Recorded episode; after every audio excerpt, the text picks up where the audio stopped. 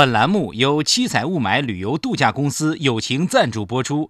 去极地看极光，来七彩，来七彩看霾光。吸烦了北方雾霾的浓烈，厌倦了南方雾霾的厚重，是时候该换款新霾尝尝了。今年冬季新口味，南京紫金雾霾全线上市了。摘掉口罩，带上心爱的人，一起来尝尝鲜吧。雾中极品玫瑰金，紫气东来降人间。若问霾色哪家好？秦淮斜阳生紫烟。南京紫金雾霾，吸一口精神抖擞，吸两口东海遨游，吸三口神仙难留。南京紫金雾霾不但给您带来节日的欢愉，还将给您带来前所未有的至尊体验。如果您现在拨打电话报名，我公司向您保证，年前还会为您奉献紫色、橙色、黄色、蓝色、绿色各色贺岁大霾，七彩雾霾，预期从速，走过路过不可错过。下面偷偷插播几条新闻。各位听众，各位网友，大家好，今天是十二月二十四号，星期四，我是又要一个人过平安夜的小强。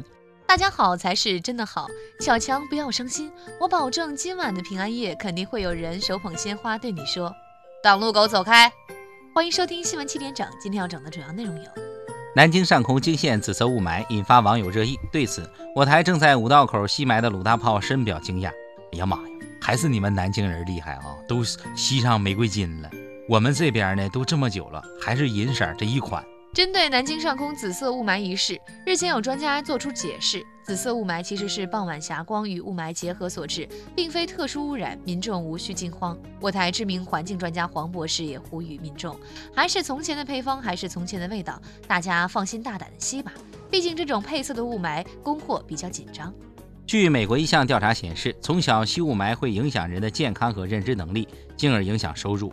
对此，我台北京土著人肉吸尘器小编东子深表赞同。他说：“雾霾确实影响收入，雾霾时打开钱包，连钱都看不见了。”英国少年 Flynn 因为嫌弃老妈做菜太难吃，苦练厨艺，没想到竟成为一名小有名气的厨师。Flynn 的故事深深地刺痛了我台知名吃货胖编。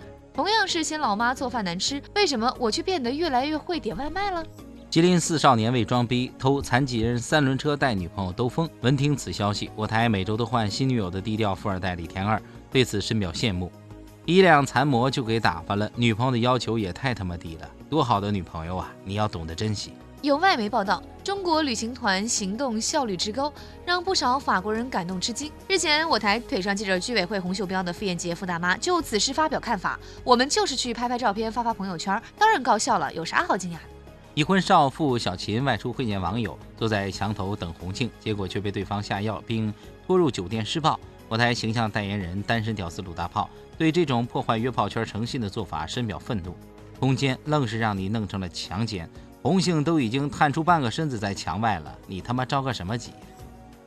山东某农妇发生婚外情，与丈夫离婚未果，便联合情妇给丈夫吃安眠药，想趁其睡着时用毛巾将其捂死。没想到丈夫突然惊醒，把两人吓跑。我台评论：一千多年了，山东的风俗还没丢，难道是要申遗？上海某小学学生校长欲亲自掏腰包为孩子所在班级安装空气净化器，遭到校长拒绝。该校长回应称，此事没有先例，这么做可能会引发其他班级攀比心理。据我台曾去该校应聘但被拒绝的黄博士透露，其实校长不是不让买，校长的意思是你得给全校每个班买一个。法国著名应召女郎克莱德夫人日前于家中去世，享年九十二岁。有网友评论：“百年大计毁于一旦。”美国两华裔设计师日前发起众筹，希望将饺子添加到 emoji 表情中。对此，我台著名吃货旁边深表不屑。旁边认为，中华上下五千年的好吃的可以占二十页表情，还让不让别的表情活了？下面请听详细新闻。雾霾正能量新闻一条：日前有媒体报道。湖南逃犯龙某因盗窃罪前往北京，结果不适应北方的雾霾天气，肺炎旧病复发，无奈之下只得回老家自首。有人水土不服，有人空气不服。据我台曾在多个领域打嘴炮、说话从不负责任的知名军事专家黄博士介绍，外遇美帝，内惩窃贼，雾霾已经从简单的军事防御性功能转化成让汽车停开，能让口罩大卖。